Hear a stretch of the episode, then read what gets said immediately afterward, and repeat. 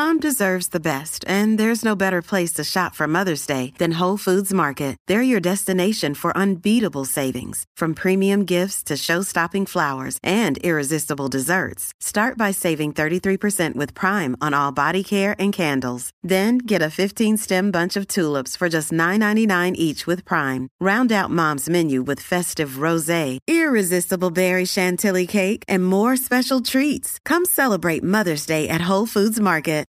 I feel like this is the longest stint I've gone without actually feeling hoarse on the microphone. So that is fascinating. But hello, everyone. Welcome back to another beautiful episode of Don't Get It Twisted. Wait, you've got to be kidding me. Let's get this untwisted.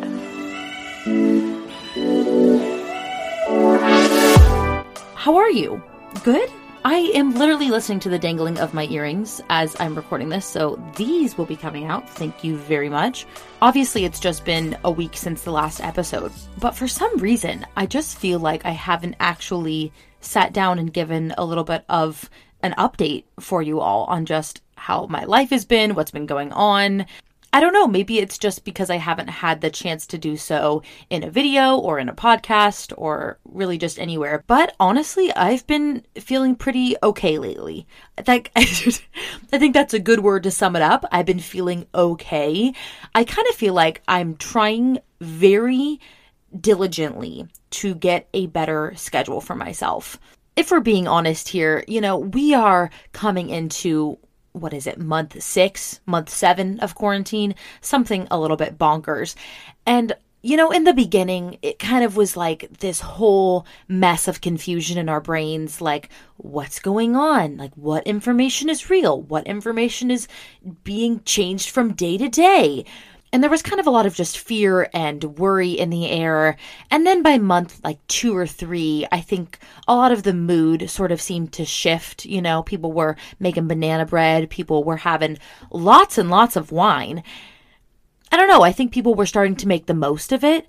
And now, as we're kind of trickling into, I don't know, maybe phase three, at least, you know, in my head, this is like the third phase of whatever the heck's been going on it's kind of it's almost like we're rolling to the end of summer which kind of you know usually feels like a new season not just because fall and whatnot but maybe if you're a student you're going back to school or your job might be picking up again like as we're going into q4 life just kind of starts to take like a totally different shift and all of a sudden you kind of have this weird wake up call where you're like oh my god I have been fucking around for the past four months. Like, my life is in shambles. I have no idea what's been going on. I am not taking care of myself. I'm waking up at 11 a.m. every single day. I'm going to bed at 4 in the morning. Like, where is my structure? What is my schedule? Is there even a schedule? Is it worth making one? So many questions, so much confusion. This is my entire brain right now. It is scrambled eggs. And so I've kind of just come into this recent ideology in my head that I just need to get past. I'm starting to feel a little little stinky with myself. I just feel itchy and ready to I don't know, be an adult or something. So I've set a new goal for myself that I'm trying to get a full 8 hours of sleep every single night. And while that might seem like the easiest thing in the world, by golly, is it not? And I'm actually vlogging most of it. So I'll give you an update, a full video on it once I'm finished. So look out for that. But uh, we're on day one. so that's how that's going so far. So from waking up at 11 a.m. on a generous day to now, you know, kind of shifting towards the normal working hours of, I don't know, somebody that is my age. And also just trying to find like a regular schedule with myself because I think that I am actually the kind of person that loves structure. Like, I hate getting into it. I hate when I start the school year off and I'm feeling so out of my comfort zone and everything feels like you're tired all the time because you're waking up at six and you used to wake up at noon and you have all this work and you just feel like you have, you know, you have to answer to the big man, whatever. But I feel like once I start doing that for a few weeks or a month, even, I'm all of a sudden like, all right, I've got this. Like, this is, you know, you start to just get into the swing of things. And sometimes structure is good. So I'm kind of weaning myself into having a structure in my day. Nothing too serious. All right. We're kind of, we're easing ourselves in. But, you know, I want to wake up earlier. I want to work out at the same time every day. I want to have, I don't know, a proper meal instead of just shoving a protein bar in my face in between editing and whatnot. I just want to feel like, I don't know, a, a proper contribution to society. Is that too much to ask of myself? Honestly, I don't think so. I also think something that comes with my structure is just providing like better nutrition for myself. I think I definitely go through phases when it comes to eating well where I will have really great stints and I eat so well and I'm prioritizing my vegetables. Like, you know, that whole trick where you're supposed to fill up half your plate with the vegetables. I am that woman. I am doing that shit.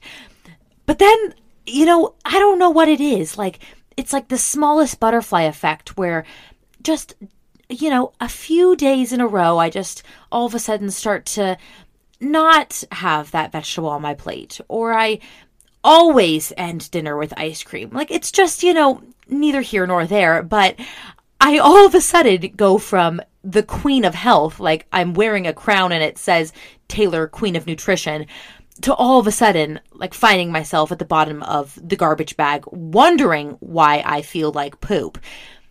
And sometimes, you know, it can be totally my fault. Sometimes I absolutely love to blame it on others. Like, fortunately, my family was actually just in town. I hadn't seen them since like the start of lockdown at the end of February. And I don't know, the cards just fell into place. They decided to drive up here completely COVID safe. And yes, I did say drive up here, and I do mean from Southern California. They are a little bit crazy. They did do it in one day. I don't know how they are human. For those of you that are wondering or don't know, that is, I think, 18 hours. They might have done it in 17 and a half. Not sure, but it was crazy.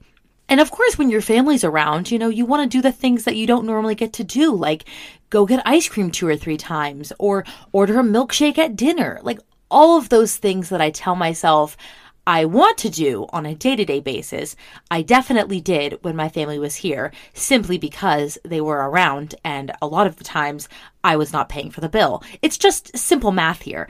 So that definitely did not contribute to you know, healthy eating habits for four or five days, however long they were here.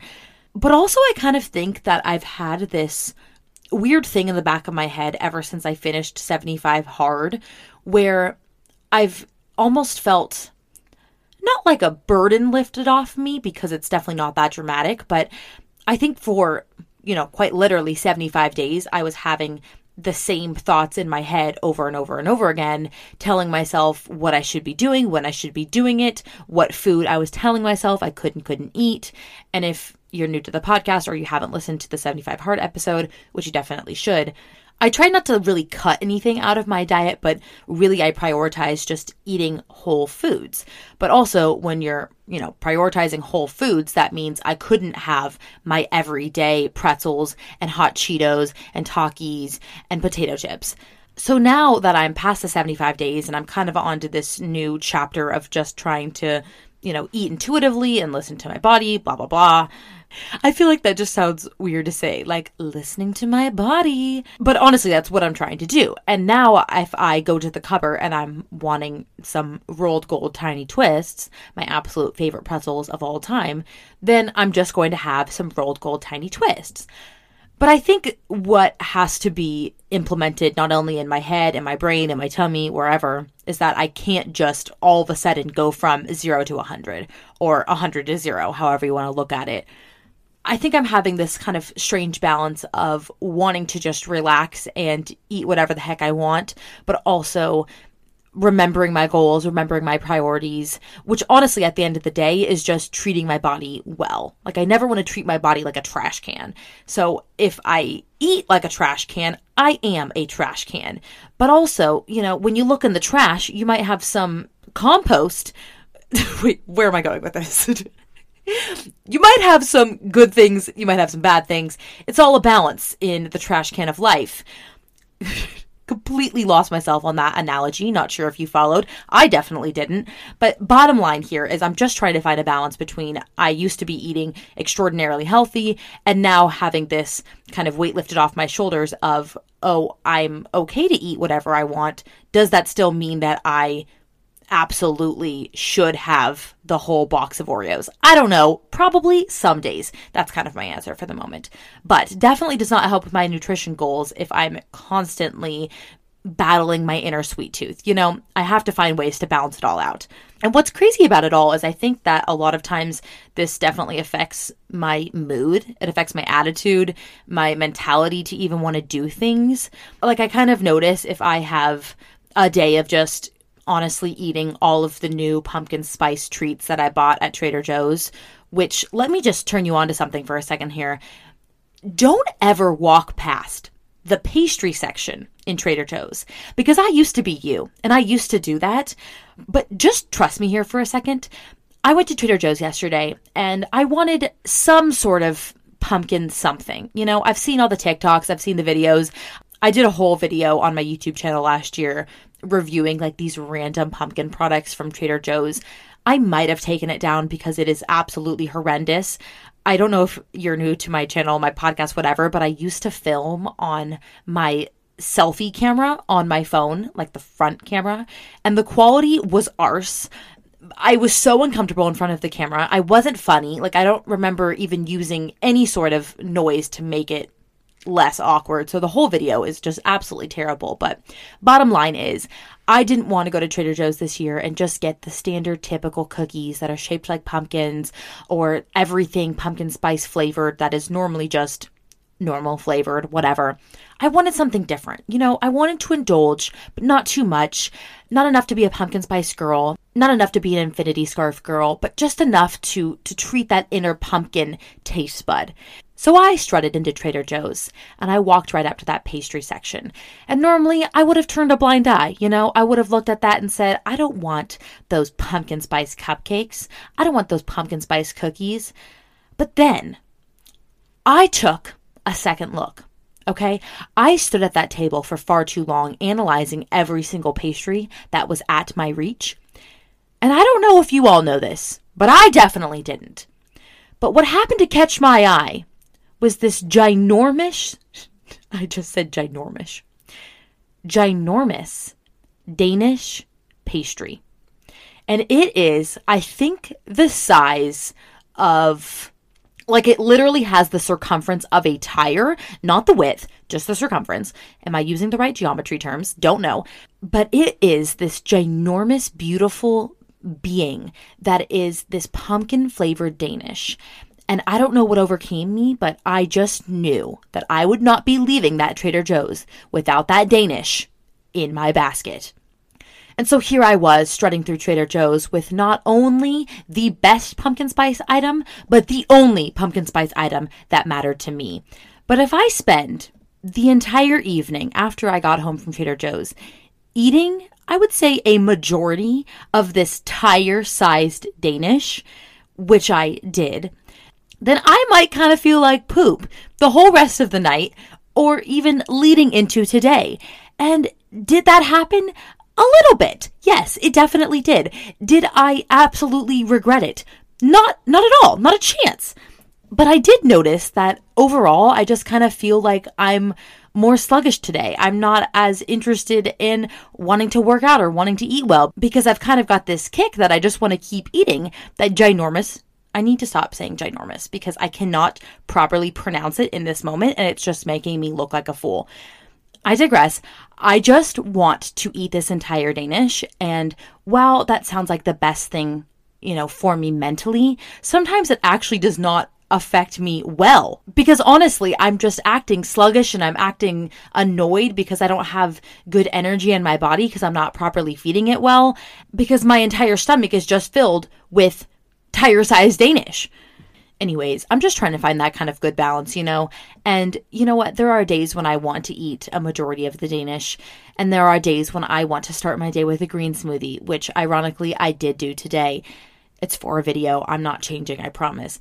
But I mean, I'm not that regretful of a person. Like, I truly believe that everything happens for a reason. Like, that's something that's just, I don't know, the way I have to look at life. So I'm not negative, I guess. But I do sort of have, I don't know, regretful feelings about doing 75 hard or sharing a lot about 75 hard. on my platform, big or small, because I think there is so much of that program that really helped me and it helped me recognize when I need to nourish my body or how I should be nourishing my body and what I should be prioritizing and just kind of, you know, not to quote the creator, but winning a war over myself that I've been fighting for quite some time. But at the end of the day, I think the program is quite problematic. And I think a lot of that I didn't know going into it. Like I just, you know, briefly saw the requirements. I did a bit of my research, which was basically watching other people who had done the program themselves, but I really didn't analyze why some of it is problematic. And don't get me wrong, I think it's it's still a cool program, but in some ways I wish I didn't share so much about it because like for instance, there's just some things that I think are ableist, for example. Like having the requirement of not being able to read audiobooks or listen to audiobooks is terrible. Like, what if somebody actually has an intellectual disability where they're not able to literally read a book? That means what? They can't do the challenge? Like, how stupid. I don't know. I just don't like things that are exclusive like that. And I think that kind of bothered me. And I feel like sometimes if you really dig into it, maybe it's too restrictive or maybe it could set up bad eating habits or bad patterns with yourself. But ultimately, you know what? I did it. And I think it's more important for me or really anybody to not just ignore our experiences, even if we did not 100% agree with them, but rather to reflect on it, acknowledge it, and see how I can grow from it. And honestly, I think I've learned more after doing the program than I ever did before or during it. Look, Bumble knows you're exhausted by dating. All the must not take yourself too seriously and 6 1 since that matters. And what do I even say other than hey? well, that's why they're introducing an all new Bumble. With exciting features to make compatibility easier, starting the chat better, and dating safer. They've changed, so you don't have to. Download the new Bumble now.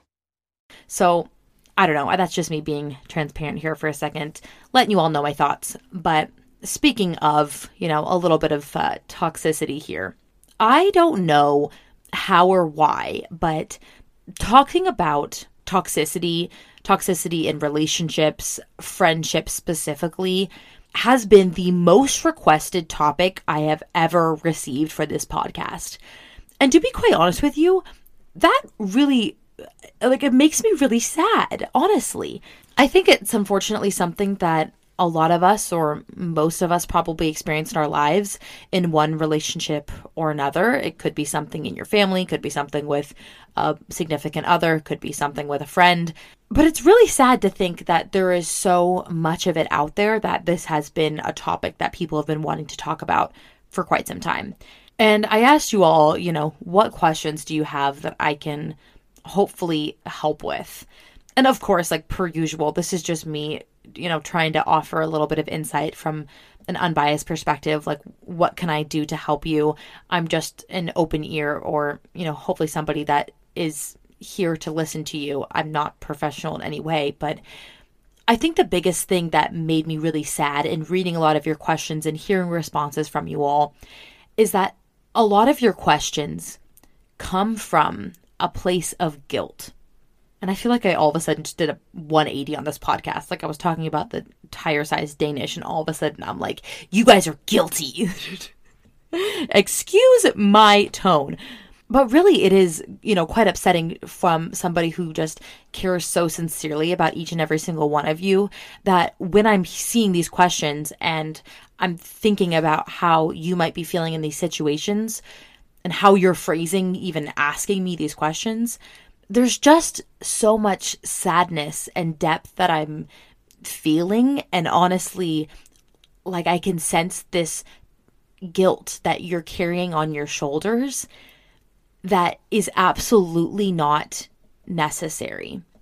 So, first and foremost, before we even start talking about anything related to toxic relationships, what I want you to do is if you are somebody that maybe feels like you're being talked at right now.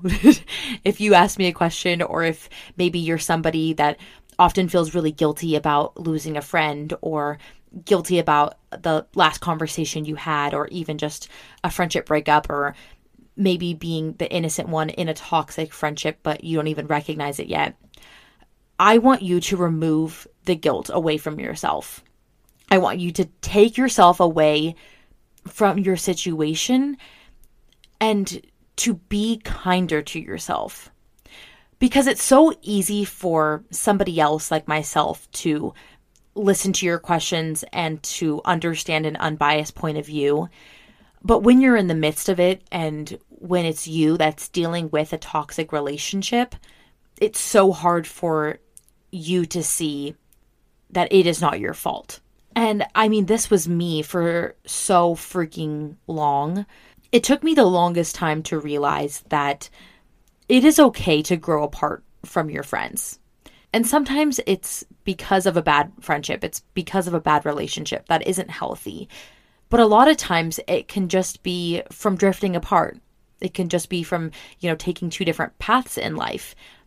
And I, for the longest time, always held such guilt in those friendships, even after, you know, it's been years since I've talked to so and so, because I always thought maybe it was me that did something wrong, or maybe I, I don't know, didn't try hard enough, or I didn't invite them over more, I didn't text them enough, I didn't, you know, engage with them as much as I should have or I could have. And I always just took it so personally when really and truly there was never any big falling out that I had with a close friend, but it was just that, you know, life starts to happen and you're no longer in the same proximity as one another going to high school every single day together. Or you're no longer in the same dorm room, in the same dorm hall as you were your freshman year. And you start to realize that people just kind of shift around to people that they're closer with. And I think that taking yourself out of the situation, if you're thinking about a specific incident, a specific friendship, relationship, and seeing how, if you looked at that from a different point of view, you would recognize that you are not in the wrong. And I really want each and every single one of you to realize that too. Because if this is something you're facing, if this is something you're dealing with, it's so easy to put the blame on yourself. But trust me in recognizing that you are not to blame. All my life, I've kind of been that person that really loves just being around people. And I've had a lot of, I don't know, I would say like close acquaintances, if that even makes sense, like all of my life.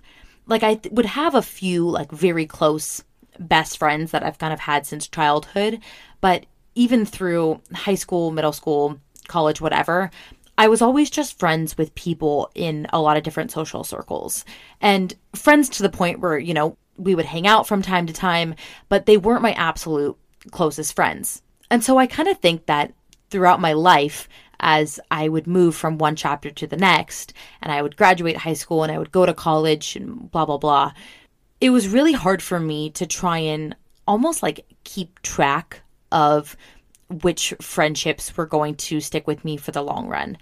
Because, especially when you go off to different universities, as I'm sure that's kind of like the likely case with most friend groups, like it's very rare that more than even two of you will go to the same school.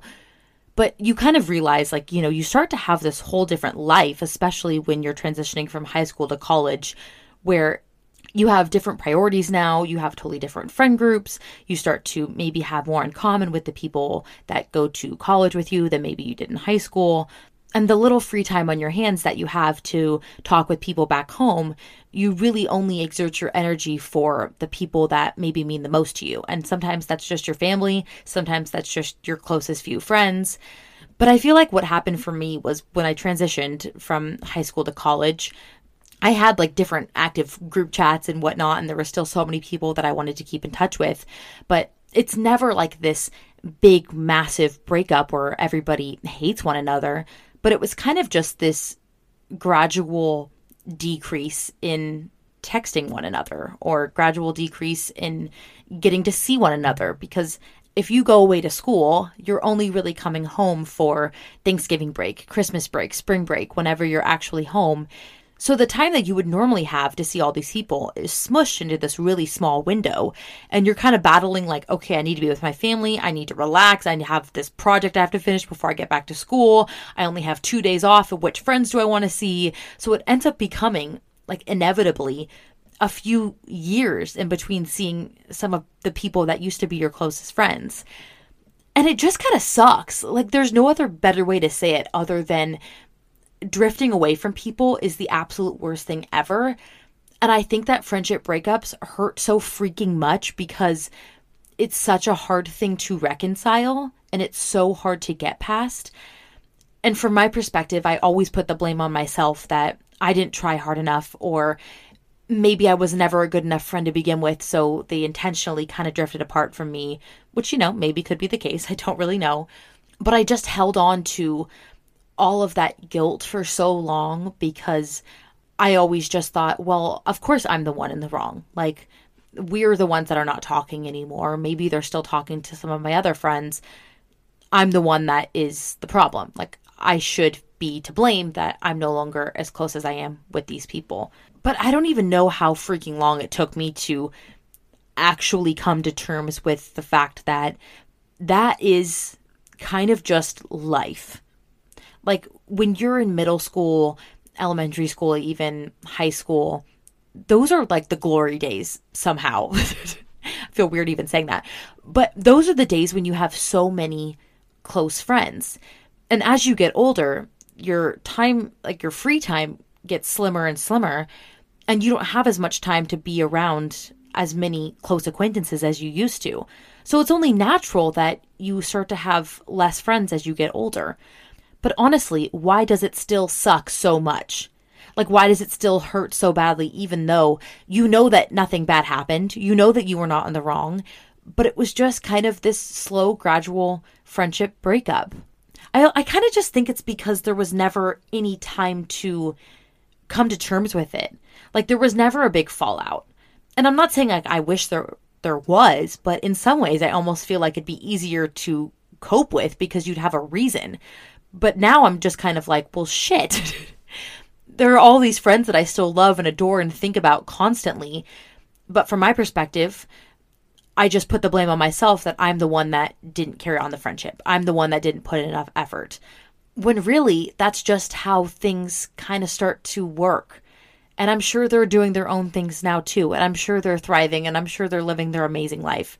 But I can't sit here for the past five years and blame myself constantly that I was the problem always.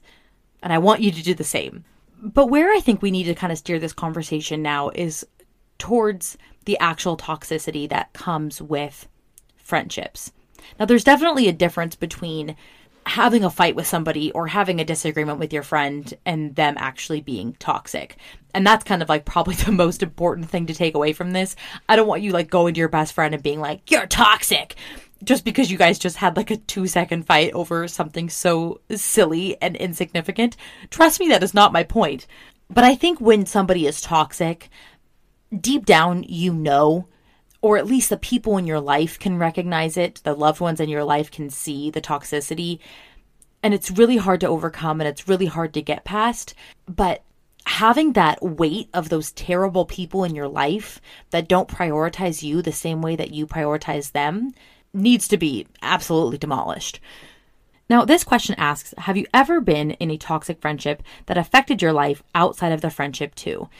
And the answer is absolutely. And I think that's almost maybe one of the key things that you can recognize if maybe this is something that you're dealing with and haven't come to terms with yet.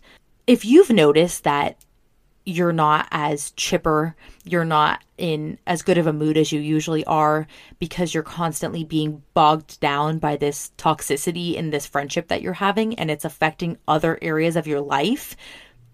That is the biggest sign that you can give yourself that this is something that needs to be kicked out of your life. Honestly, I would say that's even the worst kind of toxic friend because it's affecting you so detrimentally in your head that you can't even focus properly on you or you aren't yourself because you're so worried about this friendship and it's becoming quite literally toxic to you. I think the funny thing about me even like doing this podcast right now is that I want to give so much advice to you all of being not like confrontational, but just confronting these issues head on because that's the mature thing to do. That's the hard thing, but smart thing to do. But I am like the least confrontational person. And I think that's also hard to reconcile with when I've had toxic friendships in my life because it's so hard to get past for me because so much of me wants to be able to just, you know, look them dead in the eye and tell them how I'm feeling and tell them how hurt I am or maybe why we should kind of slowly go our separate ways. But I think a lot of times in the past, unfortunately, what I've done is just slowly drifted away from them. And whether that's the right thing or not, it's kind of how my past toxic friendships have gone if you're opposite from me and you have the ability to confront these issues head on, then I highly encourage you to because I think that you'd be at peace with yourself and at peace with the friendship, hopefully, after actually addressing the issues. Because as hard as it is, it's honestly the most important thing that you can do. And how that person reacts will tell you how you should carry out the rest of your friendship, whether you absolutely should or maybe you absolutely shouldn't. Another day is here and you're ready for it. What to wear? Check. Breakfast, lunch, and dinner? Check. Planning for what's next and how to save for it? That's where Bank of America can help. For your financial to dos, Bank of America has experts ready to help get you closer to your goals. Get started at one of our local financial centers or 24 7 in our mobile banking app. Find a location near you at bankofamerica.com slash talk to us. What would you like the power to do? Mobile banking requires downloading the app and is only available for select devices. Message and data rates may apply. Bank of America and a member FDIC. But now this is what I'm talking about when I say you have to remove the blame from yourself. Because this question asks, how do I break up with a friend? I want to tell her how she hurt me, but I don't want to hurt her. And I feel like like even just reading that almost like breaks my heart because I can see such good in you and I can recognize how you care so much for the other person that you don't want to hurt them. So you're allowing them to hurt you. It sucks. It really does.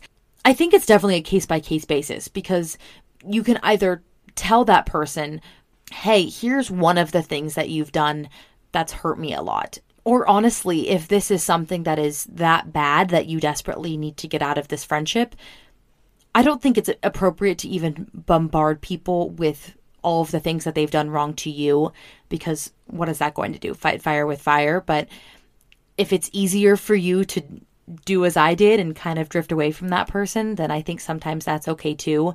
But if you really want to repair this friendship, then I would start small and I would mention the thing maybe that hurts you the most that they've done to you and genuinely tell them how you feel and how this has affected you, maybe even in other areas of your life, like we talked about.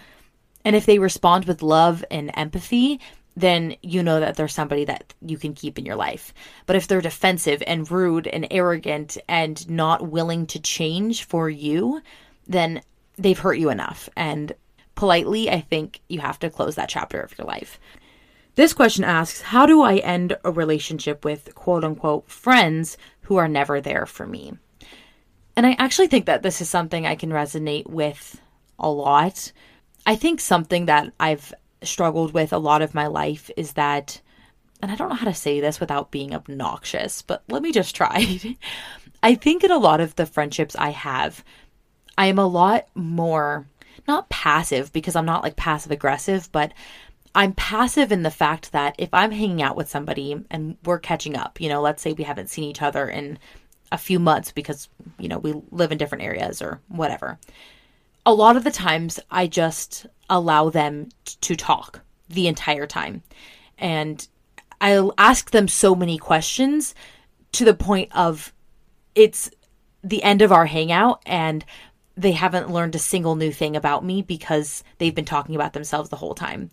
And I don't know if that's just like the vibe that people get from me. Like maybe I give off just like this listener quality in me. Again, I sound so obnoxious talking about this.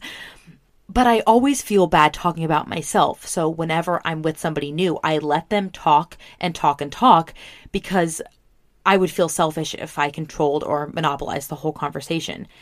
And I kind of feel like I end up screwing myself over quite literally because by doing that, I never get to talk about myself to my friends.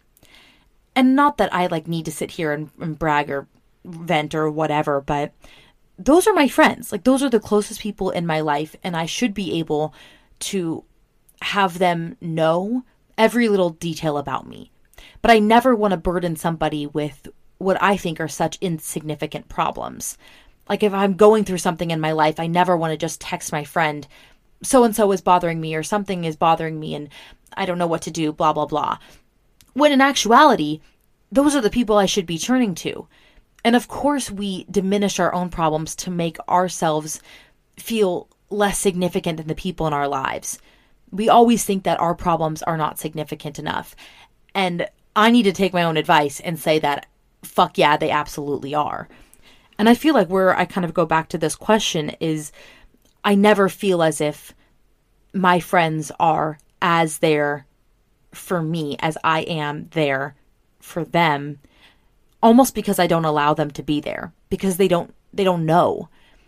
They don't know what I'm going through. I don't tell them. I don't share enough and I don't allow myself the opportunity to to, to speak, I guess, when I haven't seen them in so long. And I think sometimes those friendships are really hard to carry on, quite honestly. And even if it's some of my closest friends, it gets really exhausting to always be the one giving and they're always on the receiving end because who wants to constantly be giving to something that is never giving back to them? I think I've really had to evaluate in my time which people in my life I allow to talk the entire time and which people don't allow me to talk. Does that make sense? So, the people in your life that are not there for you and the people in your life that aren't asking you the questions, even when you give them the space to, those are the friends that I think should be reevaluated in your life. And I know like some of this is so hard to even come to terms with. And like maybe listening to this episode will almost make you uncomfortable or unsatisfied or unhappy because honestly, it's unsatisfying for me to even talk about.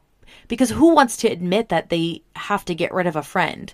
Or who wants to come to terms with the fact that maybe this person isn't good for me in my life, even though you battle those thoughts in your head of, all of these years of memories that we've had or all of these good times that we share or you know they're a fun person to be around blah blah blah but they're never there for you.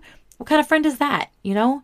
And it doesn't mean you have to completely end your relationship with them. Like you can still be acquaintances you can still hang out in group settings blah blah blah but if these are the people that are in your life as your closest friends and they don't care about you there's a problem in that. And it's uncomfortable in recognizing, but I want you to prioritize you. Cause it, you know, it just sucks sometimes. I keep saying that. It just, but it does. Like it, it, it sucks to think that the people in your life control you or the people in your life and their feelings and their emotions are more valid than yours. But I'm here to friggin' stomp on that and tell you that is not the truth. Your emotions are valid, your feelings are valid, and you shouldn't let anybody but yourself have control over your life. In kind of more of a scenario situation, this question says, It takes me a long time to respond to my friends. Is that a toxic trait? Not because I don't want to, I just forget. I feel obligated to constantly check my phone, but I don't want to 24 7. This is something that I think I should have tattooed on my forehead. I absolutely hate being glued to my phone. And there's this weird part of me that's like, oh, I need to be on my phone 24 7 because my quote unquote job right now is being on YouTube, having social media, having a podcast, blah, blah, blah. And I always want to message you all. I always want to be on my email. I always want to be on TikTok, Instagram, whatever the heck. And I totally get where this question is coming from because it takes me a really long time to respond to messages too. And sometimes it's because I don't have the mental energy to do so. And I think something that I've been wanting to almost express out loud lately is that I want my friends or I want my family members to know and maybe and maybe you can do this too. but I want them to know that I'm not ignoring them or it's not something that I'm choosing to do. It's only because I want to dedicate proper time to them and I haven't had the opportunity to do that yet. I haven't had the mental capacity to do that yet. And I think there's this weird obligation in our generation of people expecting you to reply instantly. And sometimes, you know, you just can't do that. Like, you just can't. And I think as long as you honestly, like, outwardly express, sometimes, like, even in a joking way, like, just want to let you all know I'm not ignoring you. Sometimes I just don't want to be on my phone. I promise I don't hate you. That would be my suggestion because sometimes I will literally do that too. Or I remember my best friend always would leave her phone upstairs in her room, but she'd be socializing with her family downstairs in their living room. And I used to think, oh my God, she's mad at me. Oh my God, she's not responding. It's been like five hours. Like, what have I done wrong? But then literally she'd get back to her phone and she'd be like, oh my gosh, I'm so sorry. Like, you know, I'm just hanging out with my family. I don't need my phone. And that's awesome because all the props to her for actually doing that. And if you kind of just want to like openly state that kind of thing too, like, hey, I'm sorry, I try not to be on my phone too much. Please don't take it personally. I just you know, prefer to do other things. I think that's awesome. At what point do you stop believing a friend when they say they're just too busy? I think when it becomes a pattern, like when it's a consistent problem and you're tired of asking and you're tired of already knowing what the response will be before they even get back to you, that's when you need to recognize that, okay, are they really just too busy? Maybe they also need to be checked in on. Like, are they doing okay mentally? Maybe they have a little bit of anxiety that prohibits them from being as social as maybe you or your friend group is. I think sometimes it's important to more so read between the lines and honestly check in on them. But if they're constantly just coming up with excuses and they're really too busy, then don't give somebody your full effort who's not putting in even half effort for you. This question says, I don't talk a lot to my friends, even though they mean a lot to me, but it doesn't change my affection for them. People usually say it's a sign of a toxic friend. Am I toxic for preferring to stay alone?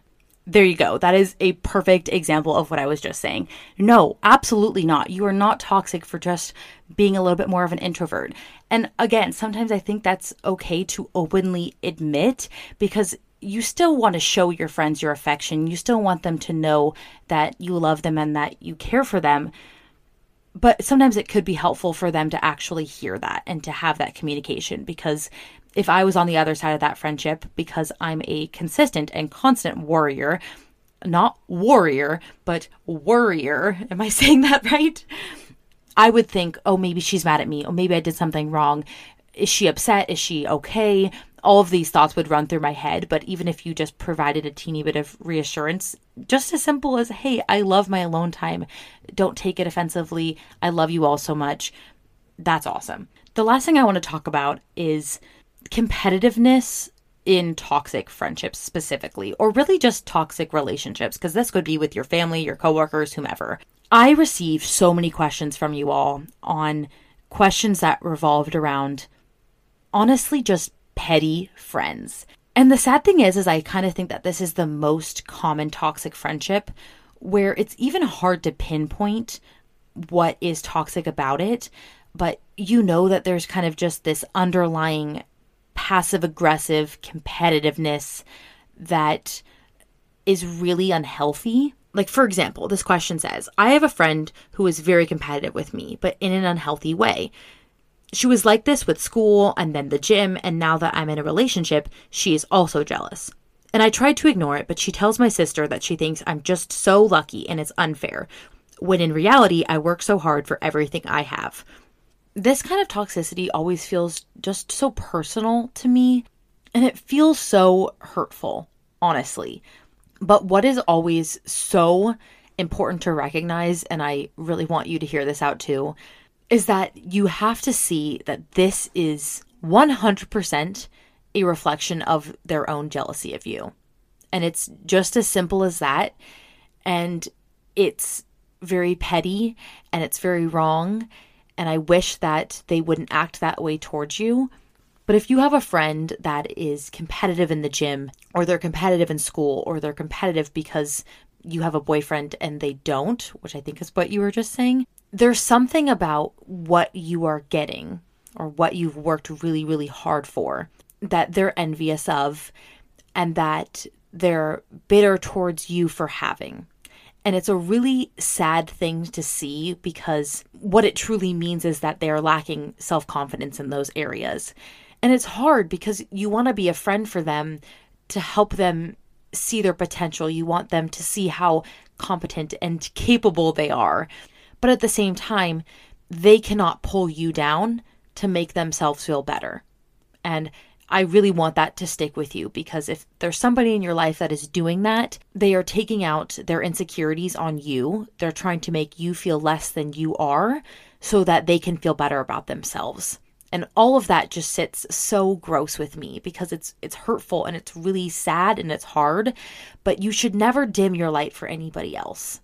And I think that that's something I've personally struggled with a lot in my life because I've never wanted people to feel bad about themselves so I'll never share accomplishments I have, or I'll never share big things, exciting things that have happened in my life because I don't want people to to feel bad if maybe they've wanted that too, or maybe they've worked really hard for it too.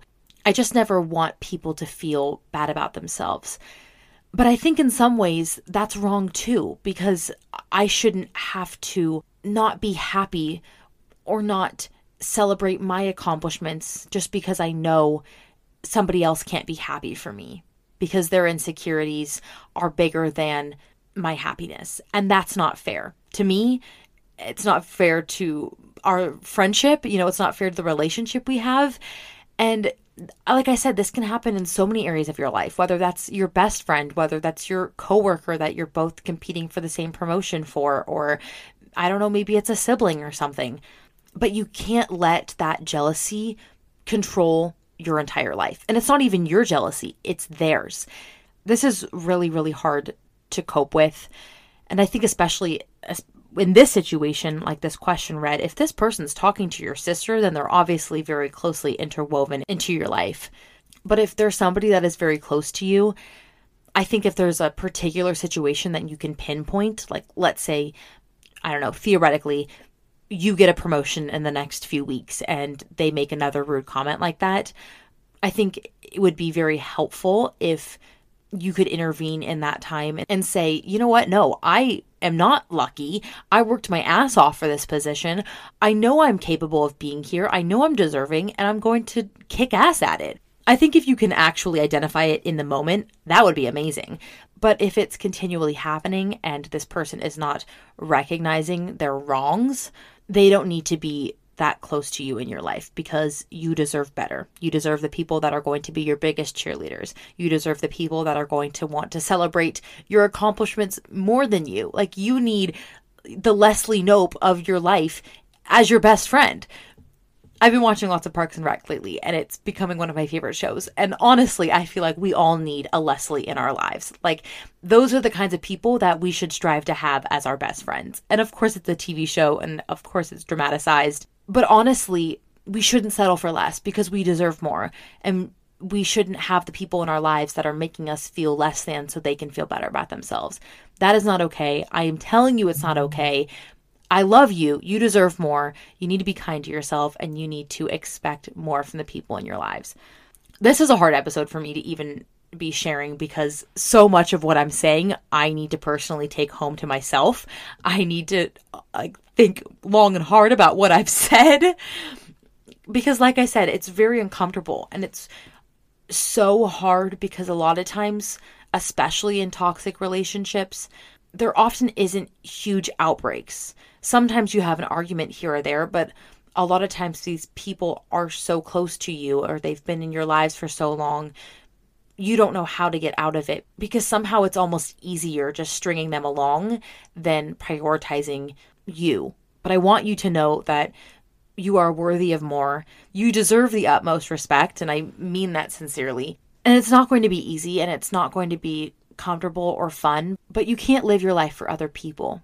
And you can't always be placing other people ahead of yourself when these thoughts and emotions that you have, they are valid and you should not be putting your life on hold for other people.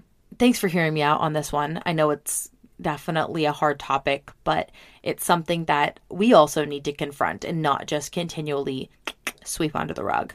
If you still have questions, even if you have personal scenarios that you kind of just want an unbiased third opinion on, please reach out to me. You're always welcome to slide right into the DMs. That was so gross to say. Email me hello at twistypod.com.